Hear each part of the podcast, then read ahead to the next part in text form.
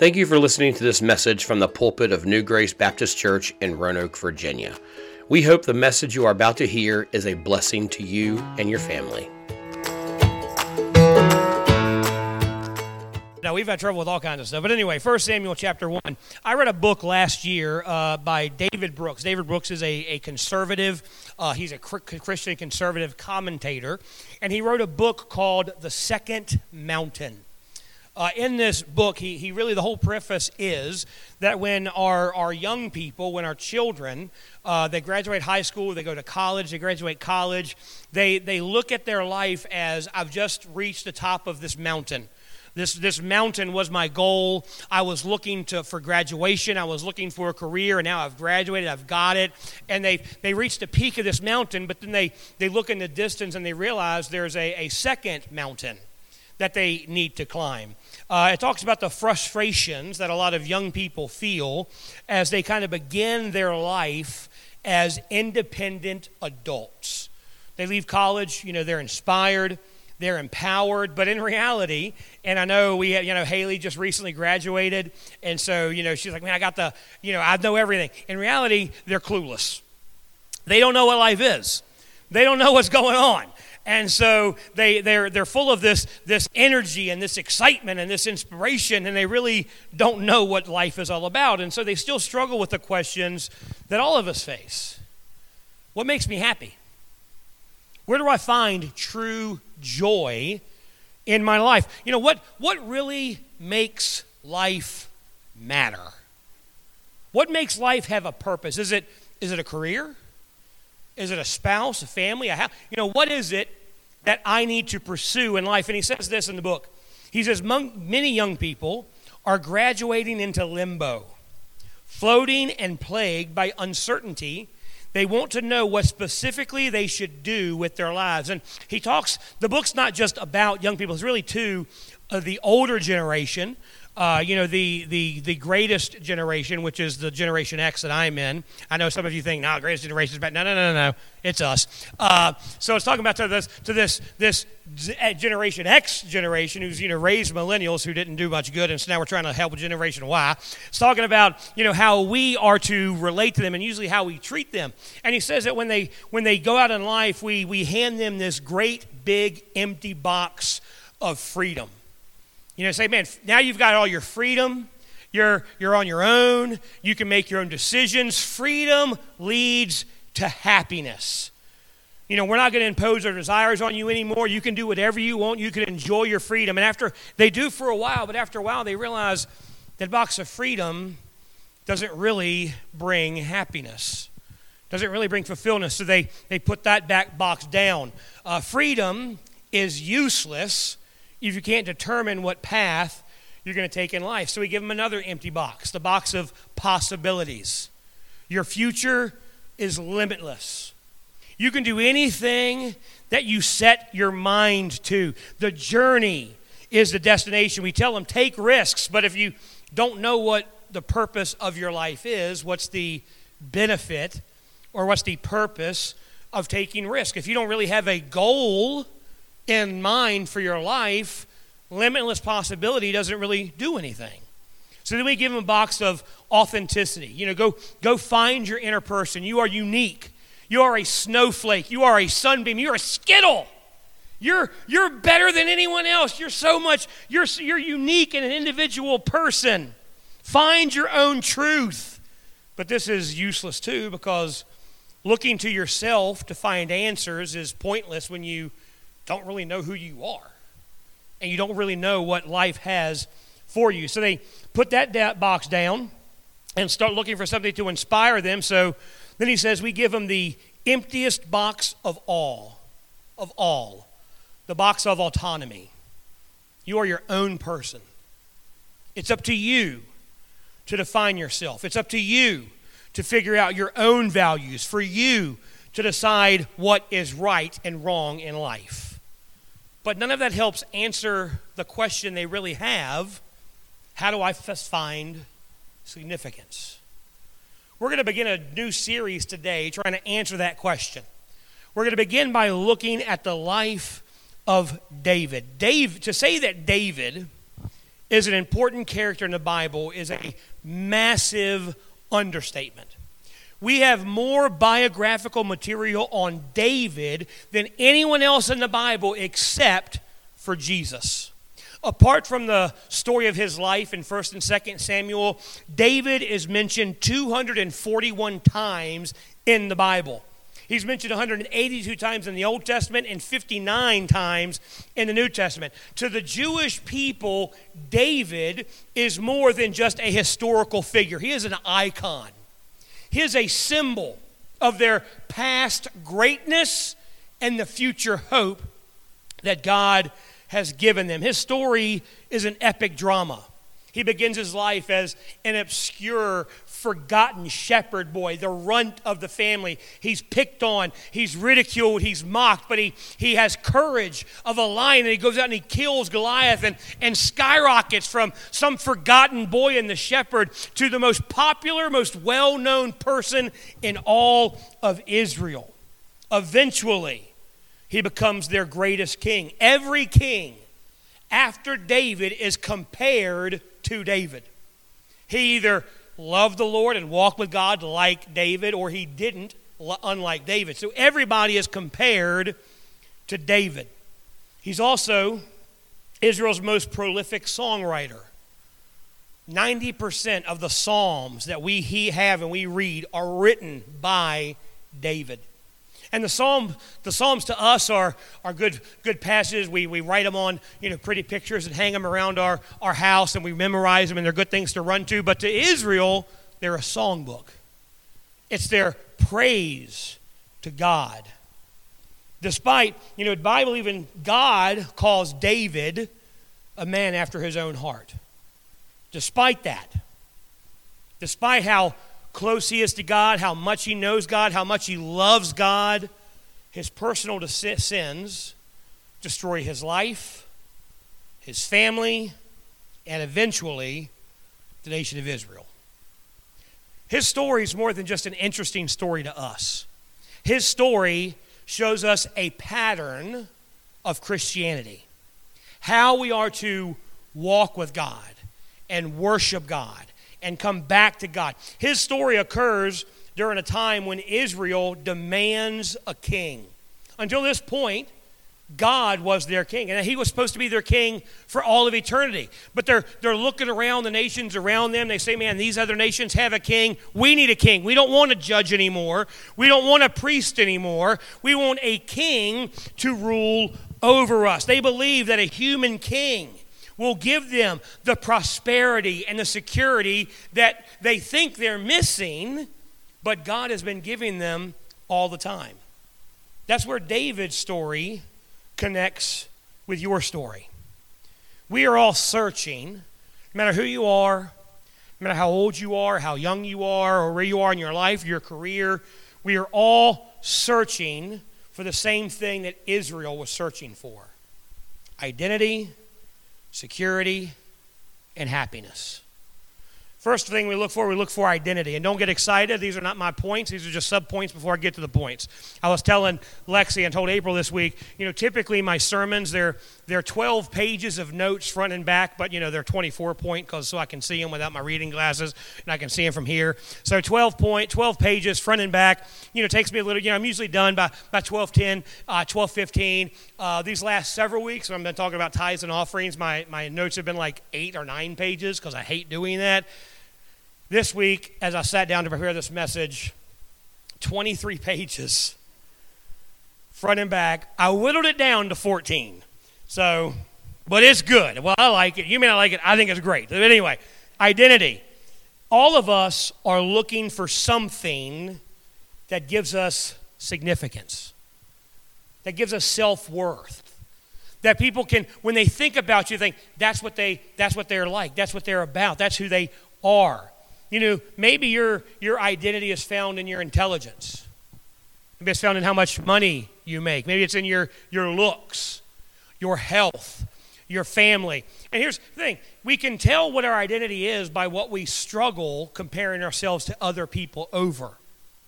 You know, you see a, a post on Facebook or Instagram, and, you know, this, this wife makes these beautiful cookies and you don't care about the cookies. You're looking at her kitchen thinking, how come her kitchen is nicer than my kitchen? You look at her, her Facebook post with her and her kids, and you know today's Mother's Day, so there's all kinds of Mother's Days posts going out, and you're like, oh, they her kids said such wonderful, sweet things about her. How come my kids don't say that about me? Because it's Facebook and people lie on Facebook. She's not the world's greatest mom. They just don't want to get in trouble that day. And now y'all are thinking, well, you said your wife's the yeah, she is. You know, everybody else is a liar. She's the world's greatest mom. Everybody else is a liar. But we look at like, oh, how come I can't have a house like that? How come I can't have a car like that? How come my husband doesn't say things like that about me? How come my wife doesn't treat me that way? How come, you know, I went to school and I got a degree and I'm struggling in my career and this guy who barely got through. look, I struggle with that. There are people I graduated a college with who I am shocked they graduated. I'm not saying they were dumb as a box of rocks. That's insulting to rocks. They were stupid, but they graduated. And I look at them in ministry and I'm like, how are they doing so well? They are dumb. They are ridiculous. Or I know, or I know how they were in college. I'm like, I know what that kid did in the dorms when nobody was looking. I know what he's like. How come he's doing so well? And here I am, I'm trying to do everything right, and I seem to be struck. So we all struggle with this identity, this comparing ourselves to other people. We base our self worth on how we stack up to everyone else. Second thing we're looking for is security. What do you look for to determine that your life and your future is going to be okay? As long as I have blank, everything's going to be okay. What do you fill that blank in with? As long as I have my children, life will be okay. As long as I have my husband or my wife, everything will be okay. As long as I have my retirement fund, everything's going to be fine. For me, as long as I have Scarlett, everything's fine. Every, as long as I got her. Everything else can go to pot. Everybody else can leave me as long as I got Scarlet. I love you, baby. As long as I got Scarlet, I'm good. Whatever you thought of is where your security is. Whatever you thought, well, as long as I have this, that's your security. Third thing we're all looking for is happiness.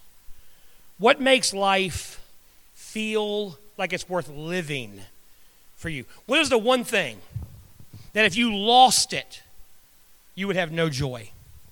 You would struggle to not be miserable in life. You know, you think my life would be miserable if I lost whatever. And look, you could put the same thing in there with your security. If I lost my job, my life would be miserable. If I lost my lost my kids, my life would be miserable. If I lost my husband, my life would not be worth having any joy. If you're like Lexi, if I lost my phone, my life would be pointless.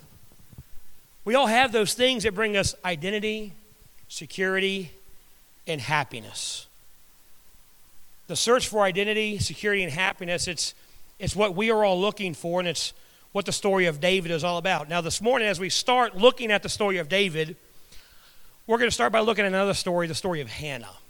Matter of fact, we're going to be four weeks into this series before we even get to David. We'll talk to David in week about David in week five. We're just laying a firm foundation for David's life. So go ahead and get your Bibles open to um, 1 Samuel chapter 1. Hannah's story really sets up the narrative of David's life. Every theme that we looked at security, identity, happiness every theme is introduced here in 1 Samuel chapter 1, beginning with the life of Hannah. So, 1 Samuel chapter 1, we're going to start reading in verse number 1. Now, there was a certain man of Ramathah, that place, uh, of Mount Ephraim, and his name was Eliakah, the son of Jehor, Je- Jeroam, the son of Elihu, the son of Tobai, the son of Zupai, an Ephraite. And he had two wives. The name of the one was Hannah, and the name of the other was Penini. And Penini had children. And look, April's going to dispute with me that it's pronounced that way. I, I had it. I looked it up. It's Penini. Uh, anyway, where was I? Penini, uh, had children, but Hannah had no children. So right off the bat, we're introduced to three people here: Eliakah and his two wives, Penini and Hannah, and we get some important information about them right off the bat. Penini can have children; she has a lot of children. Hannah has none. she has no children. So reading, keep reading verse number three. and this man went up out of his city yearly to worship and to sacrifice unto the Lord of hosts in Shiloh, and the two sons of Eli, Hophni and Phinehas, the priest of the Lord, were there. And when the time was come, and when the time was that Eliakim offered, he gave to Peninnah his wife and to all her sons and her daughters portions. But unto Hannah he gave a worthy portion, for he loved Hannah, but the Lord had shut her womb. So every year they traveled to the tabernacle. They would offer sacrifices during the day of atonement, probably the day of Pentecost, but uh, not the day of Pentecost, of Passover. And so every year they would go there. They would offer these sacrifices, and they would have a a meal together. They would sit down after the, the sacrifice is done, and, and during even the Day of Atonement, they would uh, offer the sacrifice, and the sacrifice was burned for them, and then you would take the lamb back and you would eat the roasted sacrificial lamb uh, as a, a, a worship to God. And so they go back and they're having this meal together. And during this meal, uh, Eliakah, he's serving everybody up and he's cutting up the, the, the meat or whatever he's doing. And he gives Peninnah and her sons, he gives them their portion what, what is, you know, he, he serves them.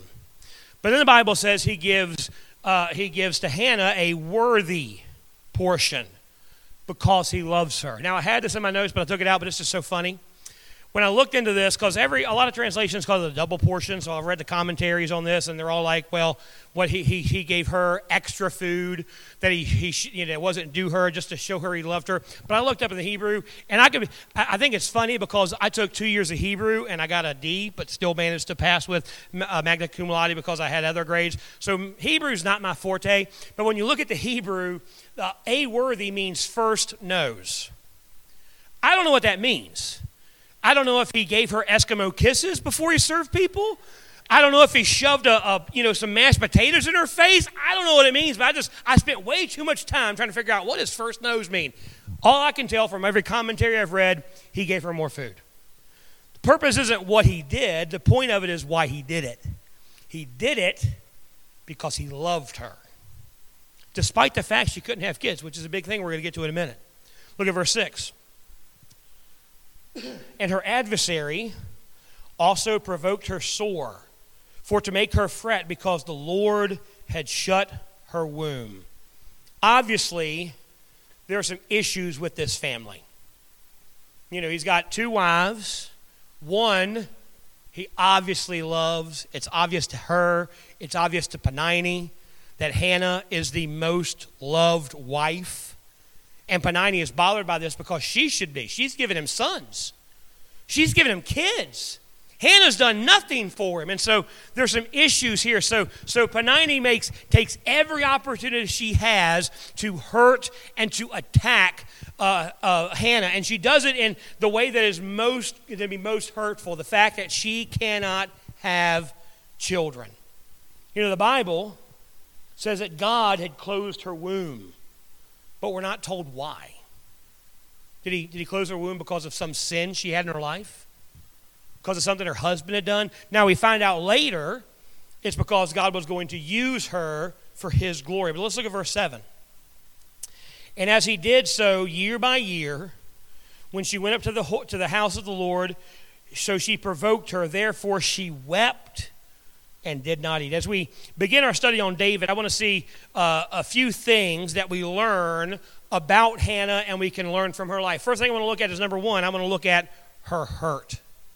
Hannah's hurt. Her hurt was rooted in the fact that she could not have children. It was so bad, and she was being ridiculed so much by this other wife that she, she couldn't eat. Now, being barren uh, is hard on any woman in any time or in any culture, but even more so with her. Children were at the time, they were a sign of God's blessing. They were a sign of God's provision for you in the future. They, they lived in an agrarian society. They, they, everybody farmed. Now, today we think of farming as these mass kind of industries, and, and they, they have these huge machines, and you know most of it's done by automation or they hire work out. But but at this time, everybody had a small farm. Everybody had cows or sheep to look after. They all had fields they planted to get crops for themselves, crops to sell to make money, so they could survive. And so the more sons you had, the more workers you had for the fields, so the more you were you were able to provide for your family, the more money you would make. And so having children and having sons specifically was a sign of prosperity. Your children were also your retirement plan. You know, the more kids you had meant you were better taken care of in your old age. That's my retirement plan as well. I'm hoping my kids will make a whole lot of money and remember how I've always, no matter when, no matter how mean they are to me, when they ask me for ice cream, I get them ice cream, so they're going to put me in a nice home and not some flea bag motel one day. I'm hoping they're going to remember dad took care of me, so I'm going to take care of dad. So make a lot of money, take care of dad. Kids are their retirement plan. So the more kids you had, the better taken care of you were in your old age. The economic and military health of the nation was dependent on more sons being born. So if a woman had a lot of sons, a lot of children, specifically sons, she was seen as a blessing to the nation. For Israel, the whole promise of God was dependent on them having sons because God promised to give them this land forever. And their family's portion was contingent on them having sons to give the land to. So if you didn't have any children, if you didn't have any sons, it was like your family was being cut off from the promise of God. Having kids was the main thing that women did in this time. It is where they found value. Now, look, it's not I'm not saying that's the way it ought to be. That's the culture. That's so don't be well, preacher said no, preacher did not say.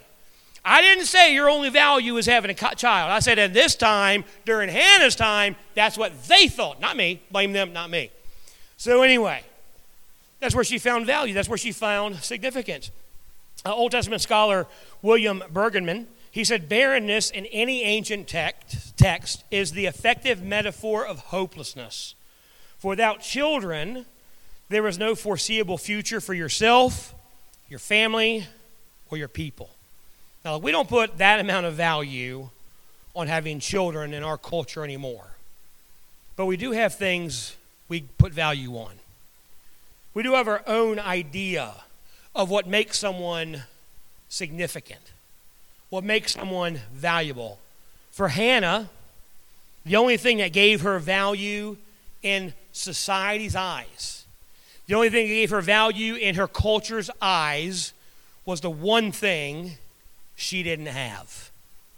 To make matters worse, her, her rival had a lot of kids and used that fact to torment her.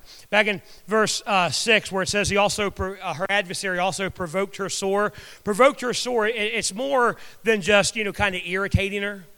Like, you know how your kids used to do to each other, or I do to, to Alexa sometimes, where I'm like, I'm not touching you, I'm not touching you, I'm not touching you, I'm not touching you. You know, you get real close, I'm not touching you. You can't tell mom I'm not touching you.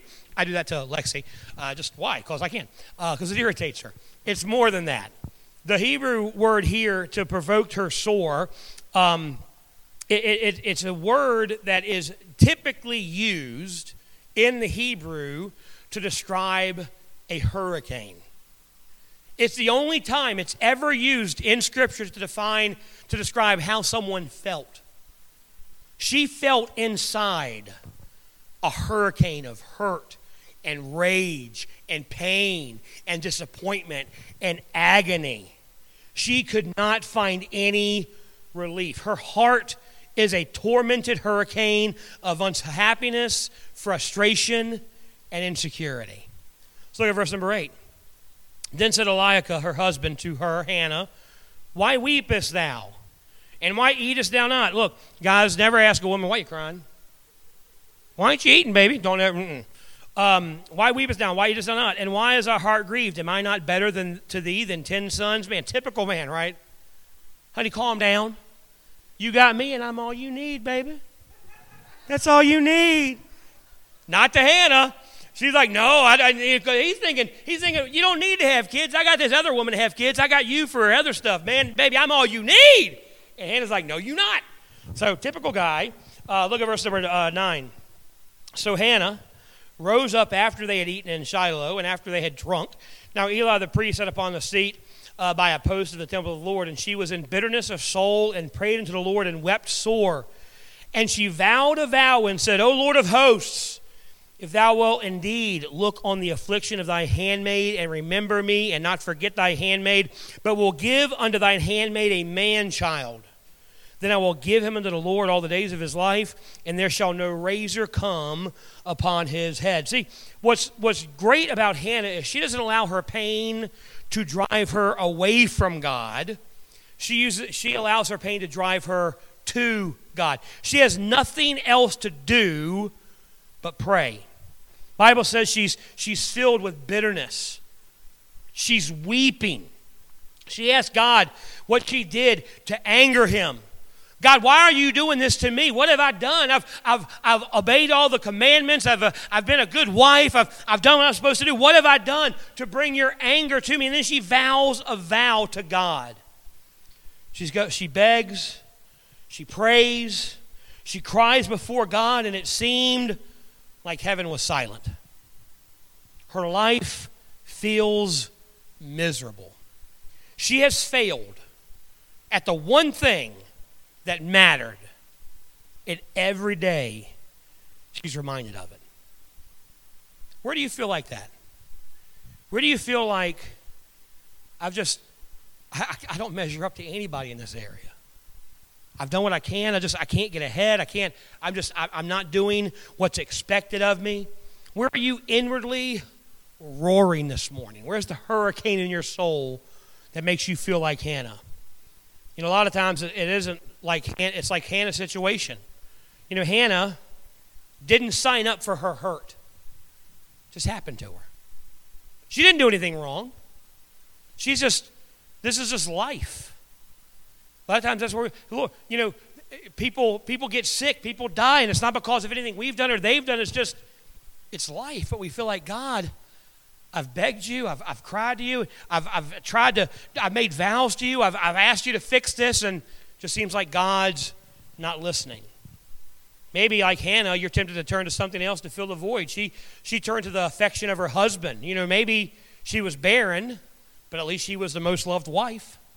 At least she got double mashed potatoes at dinner, or double Eskimo kisses, however it's really supposed to be interpreted. Maybe try to succeed in other areas to make up for the one area that you are lacking in. Whatever you do to quiet the hurricane, you're going to find, just like Hannah, it doesn't work. We are all going to face hurt like Hannah at some point in our life, which brings us to the second point not only her hurt, I want to look at her hope. Look at verse 9 again. So Hannah rose up after they had eaten in Shiloh and after they had drunk. Now, this is the turning point of the story. She got up. She's knocked down. Everything's going wrong. She's in hurting. She's pain. She's tormented. But she gets up. This isn't a random. It's not like after dinner, Hannah got up and went to the to the living room to relax because you know all of Panani's kids can clean up the dishes. No, it's a decisive action. She made a choice to do something. And what did she do? Verse 11. And she vowed a vow and said, O Lord of hosts, if thou wilt indeed look on the affliction of thine handmaid and remember me and not forget thy handmaid, and will give unto thee thy handmaid a man child, then I will give him unto the Lord all the days of his life, and there shall no razor come upon his head. She says, God, if you'll give me a son, I'll give him right back to you. Lord, if you'll answer my prayer, I'll give this, this child back to you. And look, she says she's not going to let a razor touch his head. She's not saying, God, if you give me a son, I'll let him grow long, luscious, beautiful locks that all the girls are going to be so jealous of because he's got beautiful long hair. No, she's saying, God, if you give me a son, I'm going to take a, I'm going to make him, ta- I'm going to take a Nazarite vow for him. He was going, she was going to dedicate her son to temple service. In these days, if you wanted to be a priest, Two things, you had to do one of two things. You had to be born a Levite. Born a Levite, you want to be a priest? You're a priest. No problem. If you're not born a Levite, you can't just go to seminary.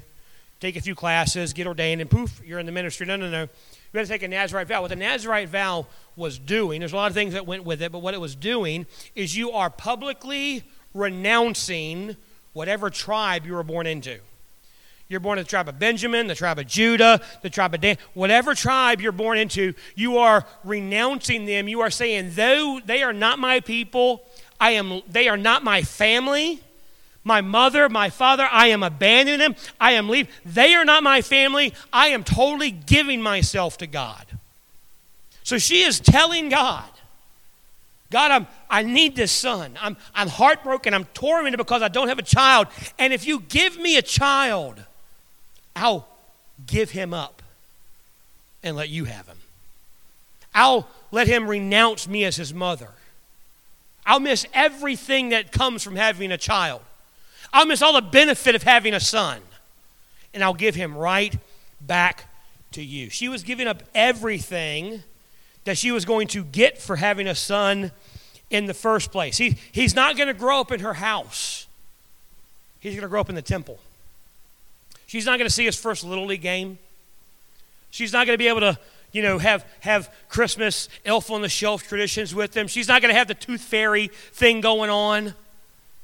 She's saying, God, you give me a child, and I will, I will gladly give him up for you.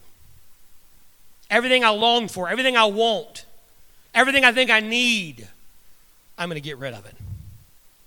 She's given up her security in her old age. She is gaining, giving up everything that she would gain from having a son. Let's look at verse number 18. She said, Let thy handmaid find grace in thy sight. So the woman went her way and did eat, and her countenance was no more sad. We skipped a lot in there. You know, she finishes praying. Eli, the priest there, is like, Man, this woman's drunk. Uh, say, why did you think that? Because women don't come to the temple to pray. They're not spiritual. They don't love God. No, that's not why. Because uh, she's sitting there praying and she's just praying quietly and he can't understand. He's like, man, this woman's drunk. And he says, woman, don't come to the church drunk no more. Always a good, uh, you know, advice. Don't come to church drunk, all right? So you just don't come to church drunk. Don't, you know, God's going to smite you. And she explains what's going on. And she finishes praying. She gets up. The Bible says her countenance has changed. She's, she's not pregnant. God hasn't given her an answer, but she is no longer sad. She has found joy. Now, she will get pregnant by the end of the chapter, but right now she is experiencing joy before she knew that. The hold that bearing children had on her happiness was broken. Why? Because she found a new source of happiness.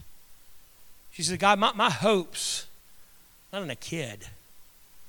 My hope's in you. My joy is not in a, a son. My joy is in you. Lord, my identity isn't as a mother. My identity is as a child of God. So we see her, ho- her hurt, her hope. Third thing I want to look at, I want to look at her praise. Chapter number two, Hannah, she's had a son. He's been weaned, which means he's, he's no longer breastfeeding. He's been potty trained. He's pretty much, you know, self sufficient. So he's been, but he's still, he's still a small child. We're talking, you know, maybe three or four years old. Not a, she's not like she's taking him at 16. He's a young kid, four, five, six years old, very young. He's, she's taken him to the temple. She's given him to the priest. So she's had this child. She's weaned this child. And now she takes this child to the temple, gives him to Eli the priest, who we're going to see next week was not a good dude. Gives him to Eli, leaves him, and what does she do? She sings a song of praise to God. Look at chapter 2, verse number 1. And Hannah prayed and said, My heart rejoiceth in the Lord Mine horn is exalted in the Lord. My mouth is enlarged over my enemies because I rejoice in thy salvation.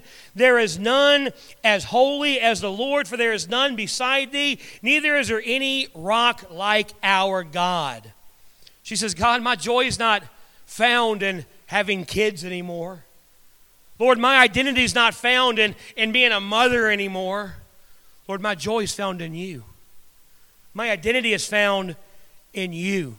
God, you are a better source of security. You are a better source of identity. You are a better source of happiness than any amount of kids could have. She praises God for his wisdom, his strength, his beauty. She has realized, God, the ultimate treasure isn't having a family or having my identity on things of the earth. My greatest treasure is finding you in God. She has absolute approval, and she says, God, your opinion is the only one that matters. Her salvation was learning to find in God what she was seeking in having children. Look at verse number 4, chapter 2. the bows of the mighty the bows of the mighty men are broken and they that stumbled are, are girded with strength. They that were full have hired out themselves for bread, and they that were hungry cease, so that the barren hath borne seven, and she that hath many children is waxed feeble. The Lord killeth and maketh alive. He bringeth down the grave and bringeth up. The Lord maketh poor and maketh rich. He bringeth low and lifteth up. He raiseth up the poor out of the dust, and lifteth up the beggar from the dunghill to set them among princes and to make them inherit the throne of glory for the pillars of the earth of the Lord's, and he has set the world upon them. She is contrasting the different ways people find identity, security, and happiness. You know, there, there are two ways, basically, what she is saying. There are two ways you can establish all these things. You can find your identity, you can find your happiness, you can find your security. One way is the way of pride. You do it on your own. I'm going to work hard, I'm going to make my, something of myself. I'm going to work hard. I'm going to make something of my future. I'm going to work hard. I'm going to make myself happy. I'm going to do everything for me. Maybe it's through kids or beauty or talent or popularity or your ability to earn money. The other way is through faith. You lean into God and let Him be the source of those things. And Hannah says if you seek it through pride, you're going to end up broken, poor, and hungry. But if we seek Him in God, we'll end up strong, fruitful, and abundantly overflowing.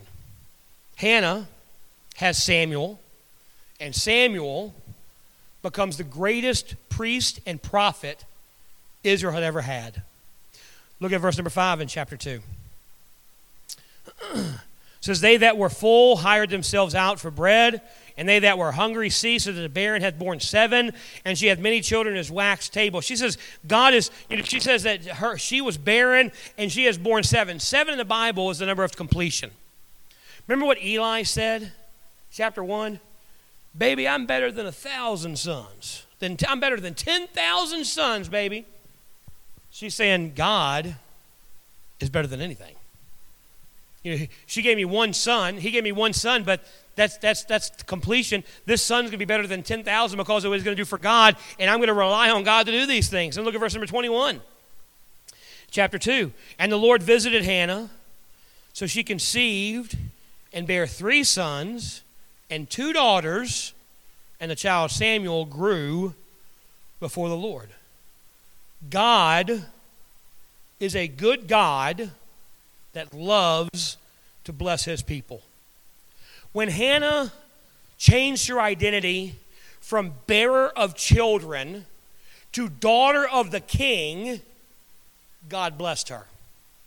Now, the point of this text isn't telling you that if you get your heart right, God's going to give you everything you've ever asked for. It's not like, well, you don't have that big mansion because your heart needs to get right with God. As soon as you get your heart right with God and pray for that big mansion, God's going to give it to you. He may, he probably won't, but he might. I don't know. The point of this text is telling us that God is a God who loves to bless his people when we lay down our idols. When we lay down our idols, we find that God is all we've been looking for. He is greater than anything we could ever ask for on this earth, and we find true fulfillment in Him. Final thing I want to look at this morning we've seen her hope, We've seen her praise, we've seen her hurt. We're going to look at her promise.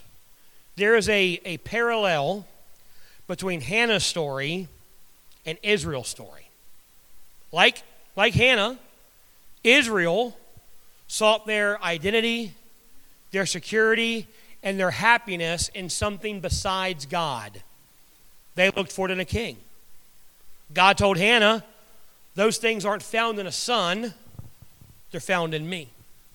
God's going to tell Israel, Those things aren't found in a king, they're found in a relationship with me. But here's the thing there's a parallel in Hannah's story in your story. She looked to a son, Israel looked to a king. What are we looking for?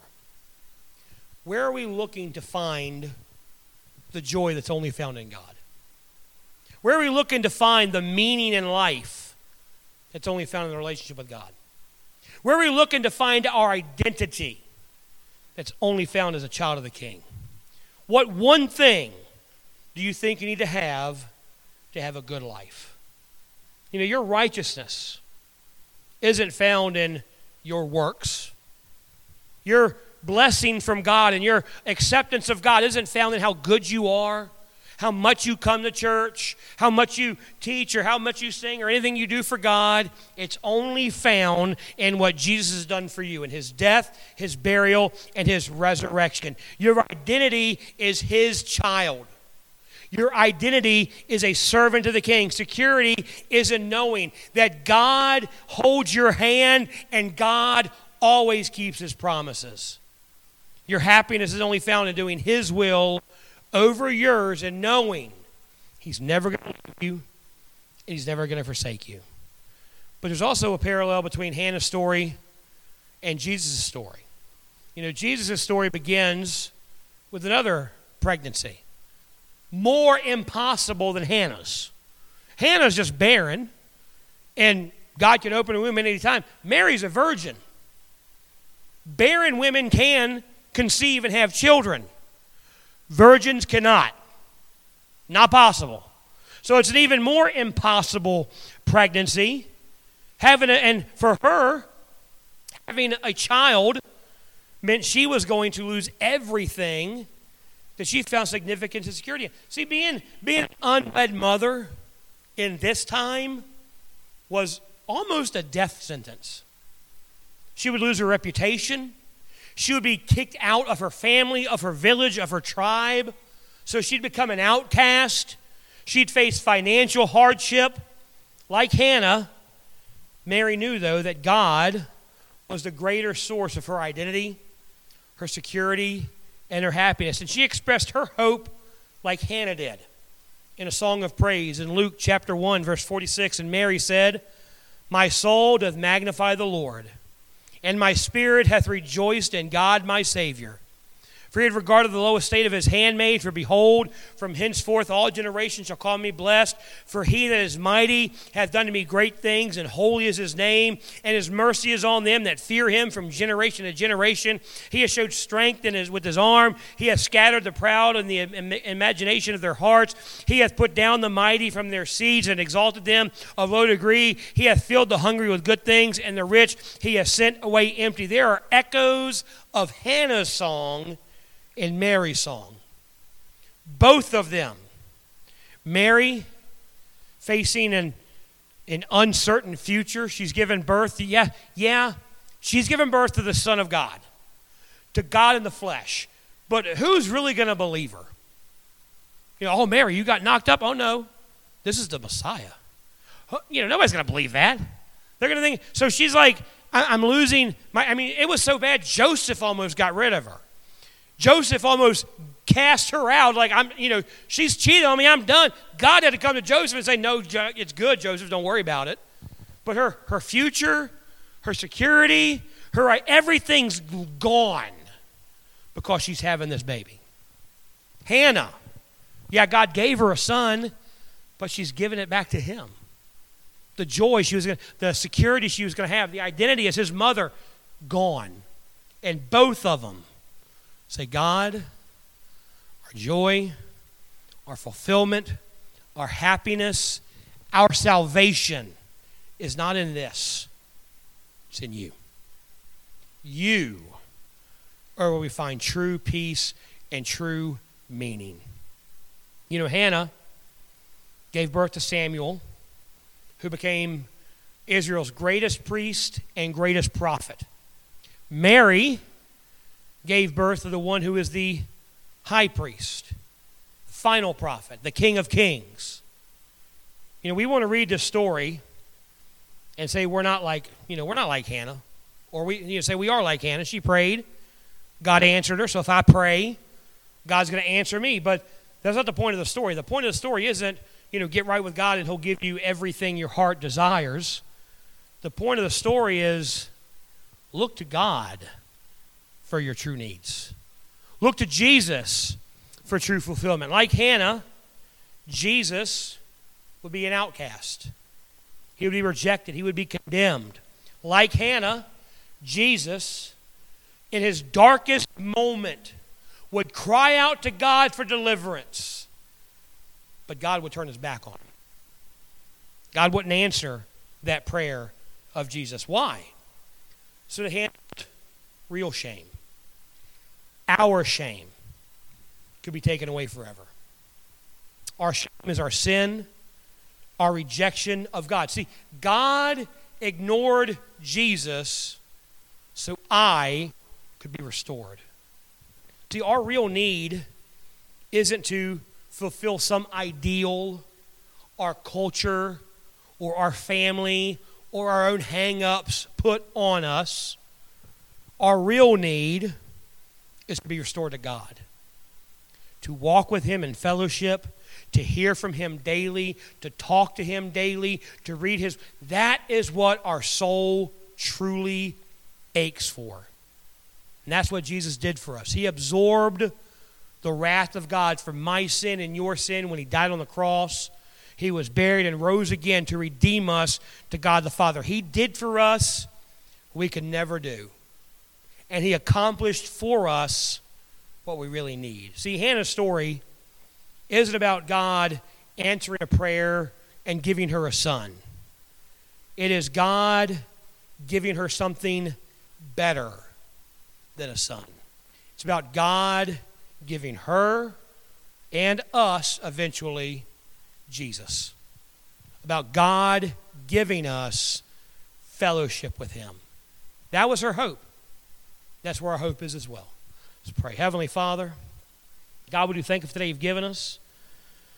We thank you, Lord, so much for the opportunity, the privilege that we have this morning to come together. Thank you for listening to this message from New Grace Baptist Church. For more information about New Grace, check out our website at www.reachingroanoke.com.